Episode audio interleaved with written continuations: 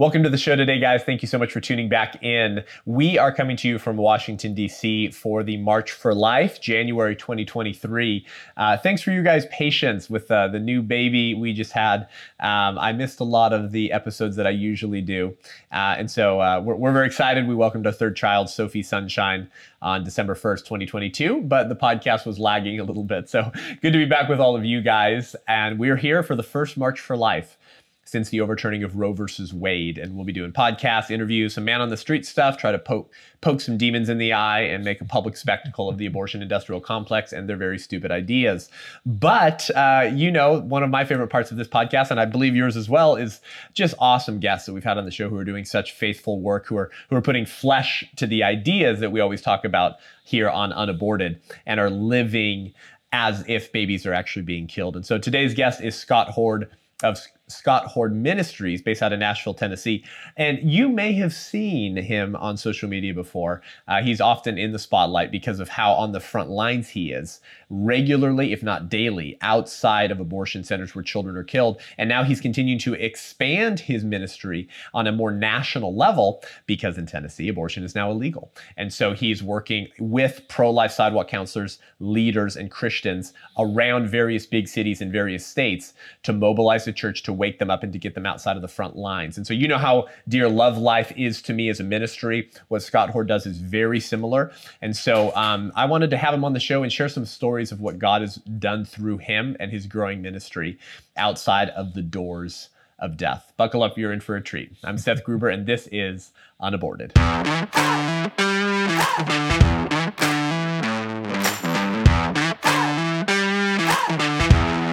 Scott, welcome to the show, brother. Great to be here. Yeah, man. Thank you for making time. Yeah. So uh, we we met at actually my first Turning Point USA Faith event, and that was actually built by my pastor Rob McCoy and Charlie Kirk, TPUSA Faith, to get the church engaged in seeking righteousness, withholding wickedness at the political level in the public square. And this awesome church outside of uh, Nashville had you, me, and our friend Victoria Robinson right. almost a year ago, February 2022 and uh, and I was just so encouraged by your message and by what you do. I, followed your work closely on social media before seeing what you've done outside of, namely, the Planned Parenthood in Nashville. That's right. But but firstly, before you tell some of the divine stories of how God works when you simply are obedient, I, I always like to know how people got into this movement because, as you and I know, it's like pulling teeth right. to get pastors to treat this issue like they pretend they would treat it if it was slavery, right? Or like they pretend they would live if they were hanging out with Bonhoeffer. But like this is our litmus test today. This Yeah. is our test as to how we will handle our Holocaust. Yeah. And so, so because it's like pulling teeth, and I know you share those frustrations. What was your journey? Because I believe you were a pastor. That's right. That's right. I was one of those. Uh, it wasn't even on my radar. Hmm. So I've heard people uh, talk about the pro life movement, heard some spatterings of people doing some stuff, but it just didn't register in my mind or in my heart. But, uh, but what really hit me uh, was the Ferguson riots. So the Ferguson riots uh, caused a lot of racial tension across our country, and it came into our churches. And so people began to ask hard questions. Um, just, hey, what are we going to do with the racial tension? And so, being a lead pastor, I was being asked that question. I had a young African American man ask me, hey, what are you going to do? And uh, I said, well, I'm going to share Jesus and continue to share the gospel because that's the answer to racism. And he put his finger in my chest and said, that's not enough. And I thought, well, that's interesting. Why is Jesus not enough? Do you not think he's the answer? And I put a question back to him. I was like, what do you want me to do? Do you want me to go picket? You want me to hold a sign? I said, that's not who I am. And so it was a pretty heated conversation. Uh, made me angry at the young man. The, the question frustrated me. And so it led me to prayer. And uh, the next 24 hours I spent in prayer, really asking God for an answer to that question, but also asking God to remove the anger because I was really frustrated. A lot of people were frustrated during that time. We didn't know what to do. Uh, if you're a white person, you're like, hey, how do we, or a white church, how do we go connect with the African American church? You know, it was just, it was a strange time. Right. And uh, so the prayer uh, led me to God supernaturally responding and basically gave me two words, and it was engage abortion. I was sitting in a Starbucks in Smyrna, Tennessee, wow.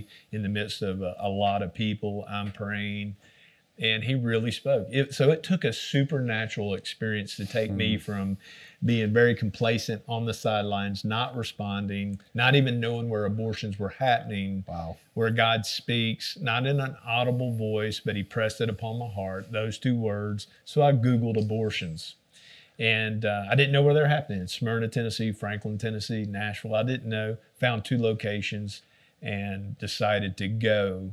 Uh, that week. That, yeah, the next day and wow. didn't tell anybody because wow. I didn't know what I was doing. Wow.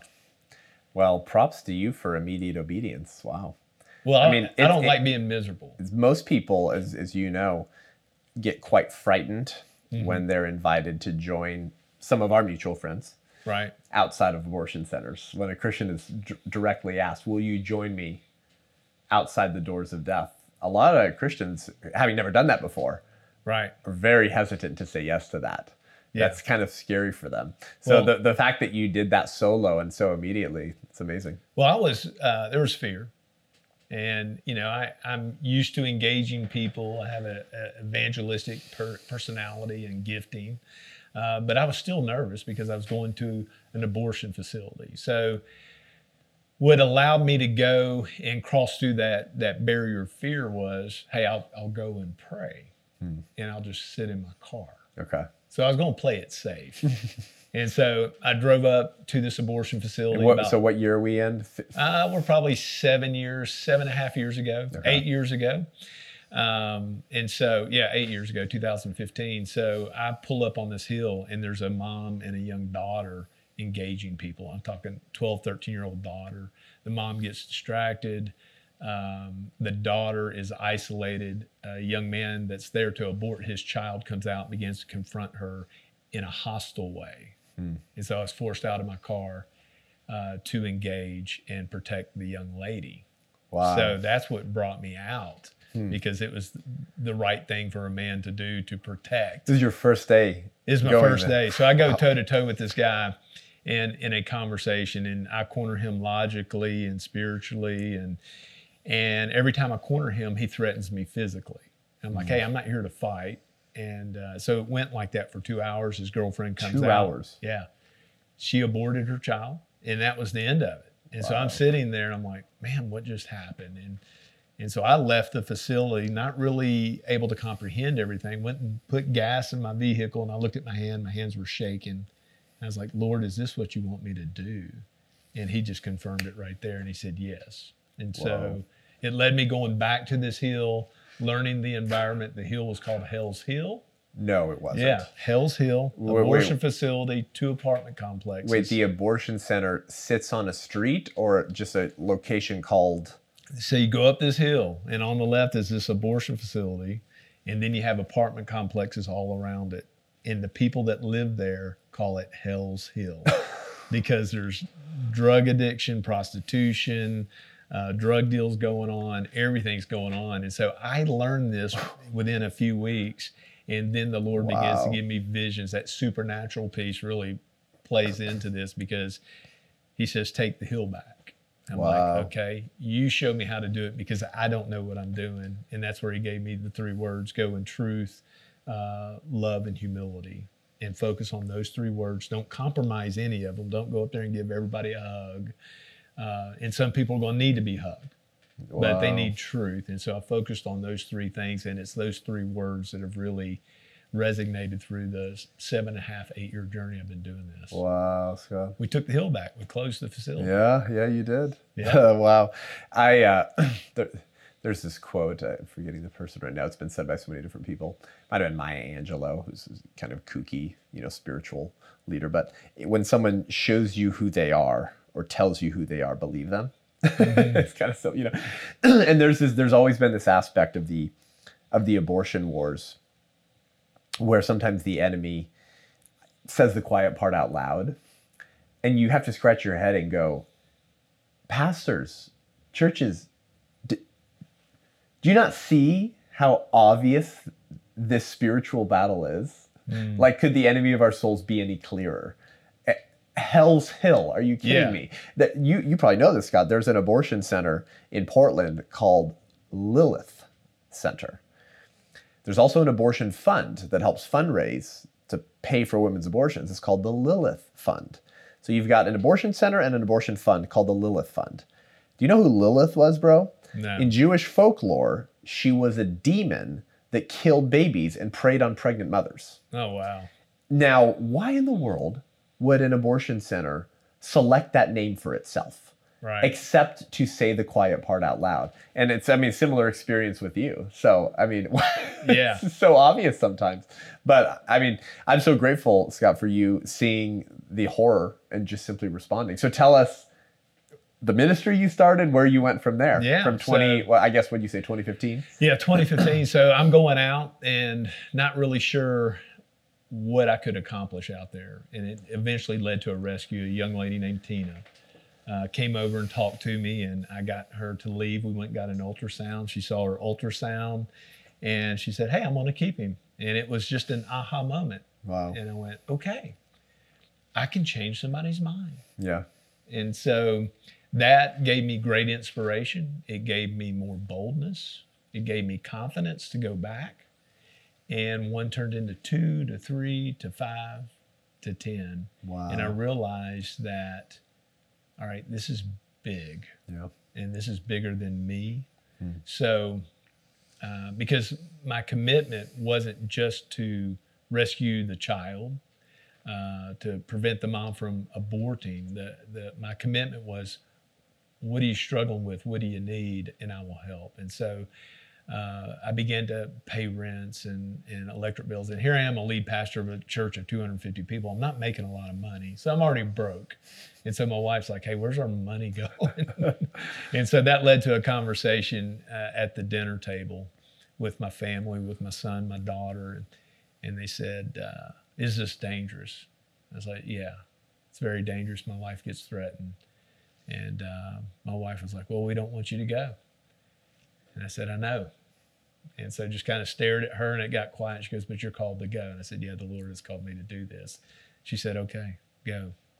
And so there was hard moments because I was alone for for most of that time in the beginning. And there were moments where I might have 10 people in front of me, 10 men as their girlfriends were aborting. At one time. Yeah, at one time. And I remember one time So that was a very busy abortion center. Oh, it's very And- busy. And very- this is Nashville. and it's very personal. You're talking 10, 20 feet from the front door. And so I remember one moment I was having this real hard moment with all these individuals. And I looked at my car and the Holy Spirit spoke in that moment, and just said, You can go.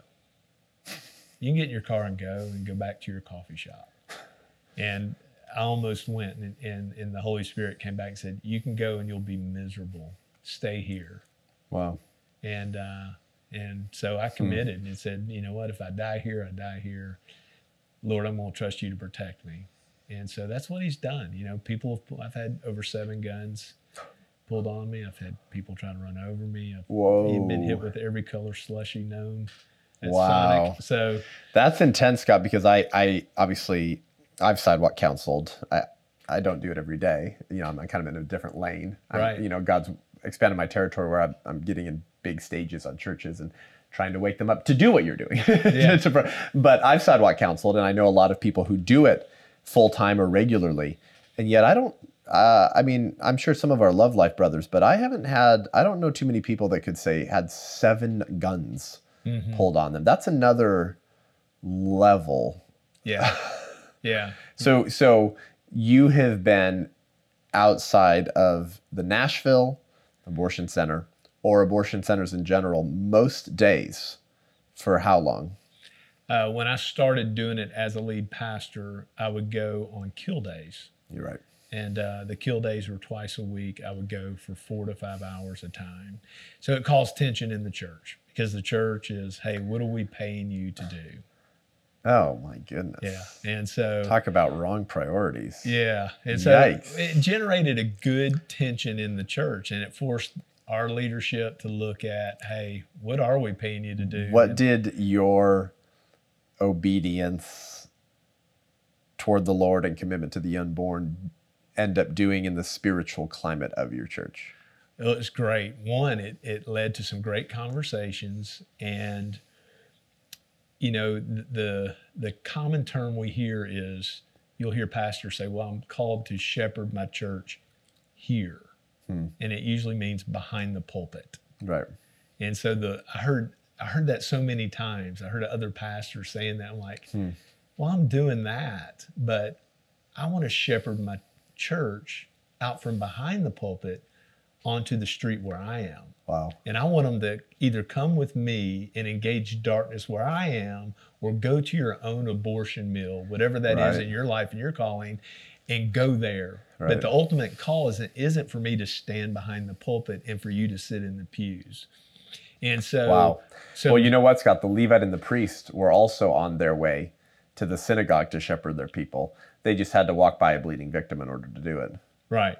No compassion, right? no compassion. So those conversations, um, basically, well, the, the, turning point was this: pregnant moms started showing up in our church. Wow! And of then, course, of course. And then babies started being born, and so being on the street, I met the community. The Lord said, pray with everybody. So I was praying with everybody in the community. So mm. I would go back on Sundays before church, before I preached, and I would pick up the people that wanted to come to church. Wow. And so I'd bring them to church, and um, and they began to meet those people, and amazing testimony began to come from those relationships. So the church got on board. Hmm. And so now I'm a missionary of that church. I resigned from that church Wow. And now I'm a missionary. The biggest mistake I made was presenting it to the church because I didn't realize how many women had had abortions. There you go. So the day I presented it, um, two families got up and walked out. Wow. Yeah, because I didn't know yeah. that one in three, one in four yeah. people in our church were affected by it. Yeah, and our, we were just talking about our friend Victoria Robinson, yeah. who I've had on awesome. the podcast before as well, and who did that event with us at the that church in in Franklin, because as one of my colleagues says, Scott, pastor's silence on abortion does not spare his men and women hurt, it spares them healing. Mm. And yet, it's the broken abortion victim in our churches that are usually used as the scapegoat for why pastors won't address it. And yeah. I know this from years of trying to plead with pastors to do something on the issue or let me share or something like this. One of the most common responses I used to get, Scott, was, oh, well, I, I don't want to shame and condemn right. the men and women in my church. And usually they just say women because they always forget that there's a man behind every murdered child as well. Uh, the woman and women in my church who were wounded by abortion. And I always thought that was the stupidest statement, mm-hmm. Scott, because it's like, you're, so you're assuming the only way to do it is hellfire and damnation? What, mm-hmm. what are you talking about? You have an opportunity here, Pastor, to share the gospel to the broken and hurting men and women in your church who may have arranged the death of their child to preach the gospel in a way they've never heard it before, to be healed, redeemed, and now used as a voice for life. What are you? T- you're using them as the reason to not address it. Actually, that's the very reason you should address the issue. Right. It's completely inverted. Yeah, and yeah. so because so many of these men and women and men, we need to say that men yeah. suppress this pain and they think it's just going to go away. So right. one of the families that walked out on me that day had vowed uh, they had an abortion seven years earlier and they vowed to never talk about it again. They visit my church for the first time. I introduced my ministry of what I'm doing. And wow. so I didn't do a good job of it. But that story has repeated itself over and over again. I was uh, in a church in, in the Nashville area and I was a guest speaker. And uh, there was a, a couple there visiting. They were in their 70s and they had aborted over 40 years ago and they vowed yep. to never talk about it again. The first day visiting at this church, wow. I'm the guest speaker, and it sent them into a tailspin for two weeks. And they said, We got to call Scott and have him over. And I went over there, and you hmm. know what it did? Healing. Yep. They suppressed that pain for 40 years. Wow. And but healing took place. And so that's the beautiful side of what I do and it really surprised me. It's kind of the unseen element I didn't expect is how many people have come to me, men and women wow. who've aborted 50 years ago, 30 years ago, 20 years ago, uh, and they just need to tell me because they see me out on the street doing it. But it sparks something, it and it, it leads to yeah, healing. And you know what? My best people on the street next to me, are those very people that have allowed healing to take place, who've gone Yep. through Victoria's book or Yeah, gone through you her ministry, and uh, and now they do what they do, and it's it's amazing. Yep. Yeah. Yep. That's right. Yeah. So two simple. questions come from it. In every instance that I've experienced that is these people have come to me with tears in their eyes. Um, is there mercy for me and does the pain ever end? Wow. It is the same two questions every time. There is mercy in Christ. The pain does not end. Hmm. But God can utilize the pain. He can redeem the pain and turn it into something good. Yeah. Yeah. So Scott, one of the things that uh, our our brother Justin Reeder once put so beautifully to me, I think he said it in a podcast, um, and uh, and I want I want to I want to say it to you now because I, I I know you've experienced what he said outside of the doors of death, but he, he once said, you know, when you start bringing pastors and Christians outside of the these killing centers who have never confronted the issue and probably didn't even know where children were killed in their city. He said, You start seeing the change. Mm-hmm. And he said, We started realizing, and what they started realizing is that wow, this, this is the spirit of Moloch mm-hmm. manifesting in our cities. While I've been preaching the gospel from my pulpit to my people, the enemy has been taking ground, destroying families, ripping apart children. yeah. But hey, at least I preach the gospel. Um, so there's always this weight of the spiritual warfare that, that's almost tangible Right. when you're outside of these doors of death. Just for the people who tune into this, my little humble podcast here, Scott, and, and the Christians who've been mobilized for action through this show, and many people listen to this show, by the way, they're not like pro-life activists. They're just they love the Lord, and they're kind of starting getting awakened to the horrors of this. What would you share just of what you've seen, mm-hmm. experienced? What kind of manifestations have there mm-hmm. been? Mm-hmm. What kind of people have you interacted with? Any stories that that speak to what you and I know to be true, but I think needs to be harped on and repeated. Th- this is Satan's pride and joy. No doubt. No doubt. I realized early on that there's a certain checks and balances that I have to go through to be able to stand on the street and do it consistently for a long time. And so the reason I say that is because you're just not going out and putting coats on somebody. You're not just going out and feeding the poor. It's you're literally going to what many people would call the gates of hell. It is utter darkness. So for me, it's an hour drive into Nashville. I take that hour and I go through a checklist of love, humility, and truth. Am I loving? Am I honoring love, which is God? Uh, am I humble? And have I looked at the plank in my own eye before I look at uh, the speck in somebody else's eye? And am I bold enough and courageous enough to speak truth? And am I honoring truth? If I'm not consistent in those three, I turn around. The other thing that the Lord gave me was um, king face, warrior face, servant face, and friend face. Uh, Is Jesus king? Does he truly have all authority? If I can say yes to that in that day, I go. Um, warrior face. Do I realize the battle that's going on? That I'm not going and just giving clothes away or food away, but I'm going into the heart of darkness where children are being mutilated, and and it's and there's a spiritual component to it that's just so dark. Do I realize the battle? If I if I realize that, I go love lover face love, love the friend face. Am i exuding compassion? And the last one is servant face. Am i willing to go the distance Right. with whatever's in front of me? And so uh, i go through all of those things. Wow. and if i'm not consistent in all those i'll go home. And so uh, there are days where i get there and I, and as I train people, I'm like, hey, there's a time to fight darkness, and then there's a time to flee. Hmm. And so there's been times where we see, we've seen manifestations of things where I've looked at the people around me and said, it's time to go, go get in your cars, and we're leaving. Whoa. And so you've got to understand that the enemy is strategic in setting up traps. And there's a time to leave and run away from those traps. And then there's a time to sit there and do battle.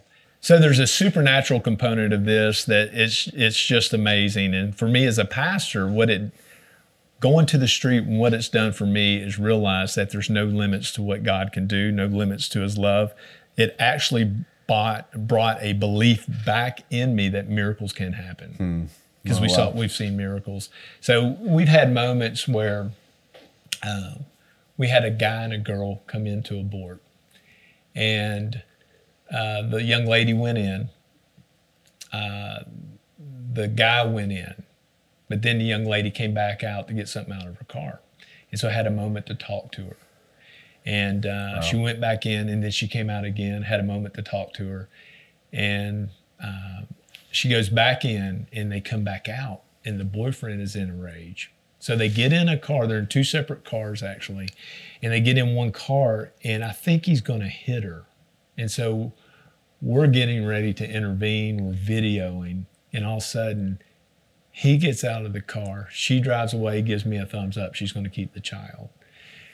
He is in a rage and he, he's pulling out of the parking lot and he rolls down his window. He yells at me, Where's the interstate? And I tell him where to go. That's on a Friday. He leaves. We got rescued. All right. It's awesome. But then I get a call on that Sunday and a guy says, Hey, Scott, my friend's really struggling. He lives in Birmingham, Alabama, three hours south. And uh, I said, He is? He says, Yeah, I think you're the one that can help him. I'm like, All right, give him my number and have him call me. So on Monday, I get a phone call. And this guy calls me and he's telling me about his life issues with his girlfriend. And, and I'm like, man, this is kind of strange. And uh, so I, I stopped the conversation and said, hey, man, were you in, you're in Birmingham? He said, yeah. I said, were you in Nashville Friday? He goes, yeah. No. and uh, I said, were you at an abortion facility? He goes, yeah. How do you know? and I said, I'm your guy. And he goes, what do you mean? I said, remember you wanted to kill a guy. He goes, yeah. I said, I'm that guy. And he goes, You're that guy? And I said, Yeah. I said, Before you hang up, you called me. And I said, How did this happen? And there's a weird pause, and he goes, God? And I went, Yeah, let me tell you about my God. Wow. And so that was one of the first miracles. Think about that. that is a wild. That guy left that abortion facility mad and he wanted me dead. And he went back to Birmingham. Four days later. And he calls me wow. and, and asks for help. And we end up talking. And so I never heard from him again. But we had a moment where a guy and a girl were in a car and the window was cracked and the guy was sitting in the passenger seat. And I'm like, man, that's just enough room for the gospel to get through. So I'm throwing the gospel right through that crack. And this guy gets out. Big guy. He's intimidating. He's got cornrows. And I'm like, oh man, the people around me are, oh gosh, this guy's intimidating. And, and he just stares at me, no emotion. He gets back in the car. He leaves the window cracked. So I keep bringing the gospel. I quote Psalm 139, talk about how the child was intricately woven in the womb, talk about how the child is fearfully and wonderfully made. And all of a sudden the car begins to shake. And I think, oh my gosh, is he hitting her? What's going on? There's so much emotion in the car.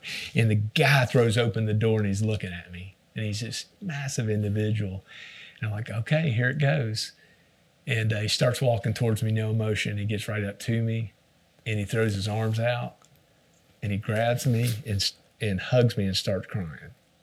And I'm standing there going, Oh no, what's going on? And I'm like, Brother, what's going on? He said, We've never felt the baby move.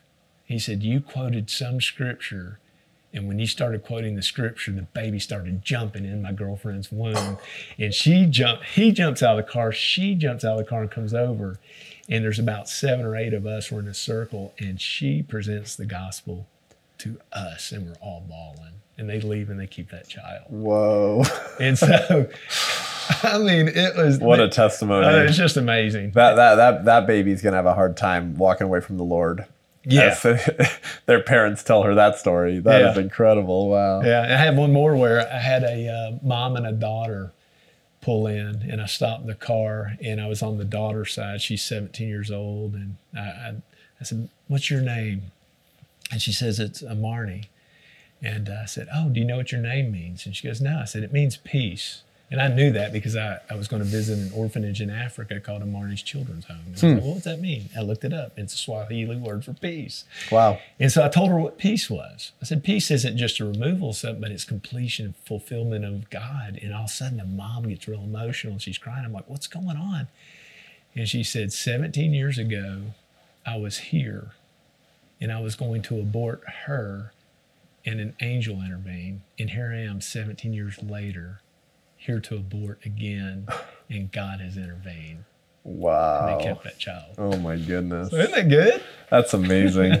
and, wh- and what's what I, I love about what you do, Scott, and why I wanted more people to be exposed to what you're doing is look what God can do when one man says yes. Right? Yeah. But you know what the tragedy is is it's true the other way. Right. Look what the enemy can do when one man says yes to evil. Margaret Sanger's Yes to Evil in 1915 in her first published piece, Woman Rebel, No Gods and No Masters. Wow, did that uh, did that yield a lot of wickedness? Yeah, the know, fruit of that. Thomas still going. Mm-hmm. Malthus's Yes to Evil in the late 1700s. Oh my. Paul Ehrlich's Yes to Evil in the Population Bomb in 1963. Mary Calderone's Yes to Sex and Pornography in 1964 when she started the Sexuality Information Education Council of the United States, which produces all the pornographic sex ed in our schools today. All of these men and women's Yes to Evil has upended society. It has broken Right. down our country and murdered millions of children and destroyed the livelihoods, the spiritual health, the physical health of countless families. And so, as I often say, why won't we do for good what the other side so passionately will do for evil? Um, why won't we be as dogmatic about our public faith in the public square as the secular humanist religion is Well, for their faith in the public square? yeah, and so you're you're just as awesome example to me, brother, and to so many others, just of the simplicity of a yes and the power um, at what God can do through one man's yes. And of course, you know, the scripture's filled with stories of that too. So you guys here, you got one brother here. Now he's now you've coached and raised up how many different people that are doing the same thing you're doing now? Yeah, I'm traveling all over the country, and a big part of my ministry is just encouraging the church. The church in Seattle, Washington, in Everett, Washington, in Boston, uh, in Philadelphia is they're not encouraged. In Carbondale, Illinois, is a, a small town, four miles in diameter. Now, uh, six months ago had zero abortion facilities. Today has three, with two more coming in. Whoa. So the church is is struggling. Yeah. The church in that area. And so my responsibility right now is just to encourage the pastors, encourage the church, hey, get engaged, stay engaged. You're not forgotten. We in Tennessee are, that aren't experiencing abortions now haven't checked out, but now we're going to put our resources Yeah. and we're going to come to you. We're going to partner with you and do this fight. So part of my journey now is uh, just traveling the country, encouraging the people that are on the street, and I'm planning missionary missionaries on the street, uh, doing what I do full time. A lot of people don't realize you can do this full time. Yeah. You can quit your construction job. I've had a farmer in West Tennessee quit farming. Wow. He's had over 40 rescues Wow. in Memphis and in that area. Wow. And now he's a full time missionary and just hired his first staff. wow. And so I just planted a missionary in San Diego. Yeah. Um, and Lamar, he's doing fantastic. And so he used to sell insurance. wow. And then our friend Bo, Yeah. You know, So how many missionaries have you planted now? Have you worked with? 13. And the 13. goal is Wow. what? There's what, 600 something abortion facilities across our country. I think there's 400 something Planned Parenthoods. Right. So I want 600 missionaries. There's no reason why the church can't put 600 missionaries constantly and consistently Yeah. outside of these facilities because once you get a person there, they understand the heartbeat, they understand what's going on. It should be laughably and they can easy. train people Yeah. to see a facility that's killing children day to day and not have a Christian there Yep. during that time. It sickens me. And, and that's what happened to me as a pastor. I realized, hey, I'm sitting here having coffee with you in a coffee shop, but nobody's at Planned Parenthood and there's a child dying. I'm, I'm working with your issue. Maybe you're smoking weed or you're cheating on your wife or something. I don't know. But I got to where I didn't want to be here. Hmm. And I, and I couldn't sit at the table knowing that a child was dying there. Wow. And so I had to deal with that as a pastor. And the Lord says, No, you're free to go. Wow. And so we've got to realize that we have to contend for these children. Wow. Because if there's an abortion facility that's not being um, fought for from a Christian perspective against that facility, yeah. yeah, covered, then what does that say to our society? They drive by and it's just another Burger King, it's just another Walmart. Yep. But if there's one Christian there, then every person that drives by looks at Yep. that person and they have to say to themselves, Am I for that person or am I against them? Am I for that place or am I against it? Well, it puts a dividing line in the sand, right? And it And puts we the issue have front to and do center. that now. Yeah. Yeah. Yeah. Well, I, that's why I love what Love Life says, and I've said it many times from pulpits. Um, what if we had 10 Christians from every, ch- uh, 10 Christians from any city outside of their city's abortion centers? Every day they're open, offering the hope of the gospel and the help of the local church. I mean, what would that do to the spiritual climate of the country? What would that do to centering this issue in the American consciousness again? The activist media that I called journalistic prostitutes for the culture of death Yeah. couldn't avoid Right. scratching that itch. They would have to cover it. Um, and so that, anyways, it's, we're failing to tear down Satan's sacrament is what I call it. So you want I don't so that's why I don't want to hear from you pastor anything about spiritual warfare from the pulpit. I don't want to hear you talk about pure and undefiled religion. I don't want to hear you talk about the great commission. If if you have ignored this issue wholesale, you have no authority on which to speak.